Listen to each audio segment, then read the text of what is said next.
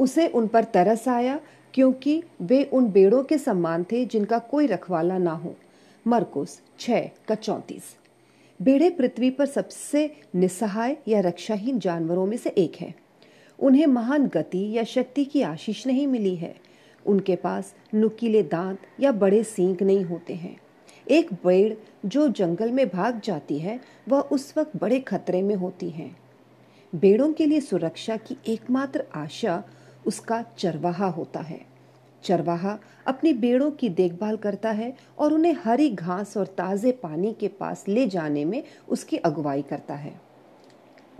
पवित्र बाइबल कहती है कि हम सब उन बेड़ों की तरह हैं जो अपना रास्ता भटक गई हैं। अक्सर हम आत्मविश्वास रखते हैं कि इस कठिन दुनिया में हम अपने आप जी लेंगे। प्रभु यीशु एक अच्छा चरवाहा है जिसने बेड़ों के लिए अपना प्राण दिया और हमको इस पृथ्वी पर ताजगी का समय देता है और इतना ही नहीं, वह अनंत निवास की ओर हमारा सुरक्षित मार्गदर्शन भी करता है।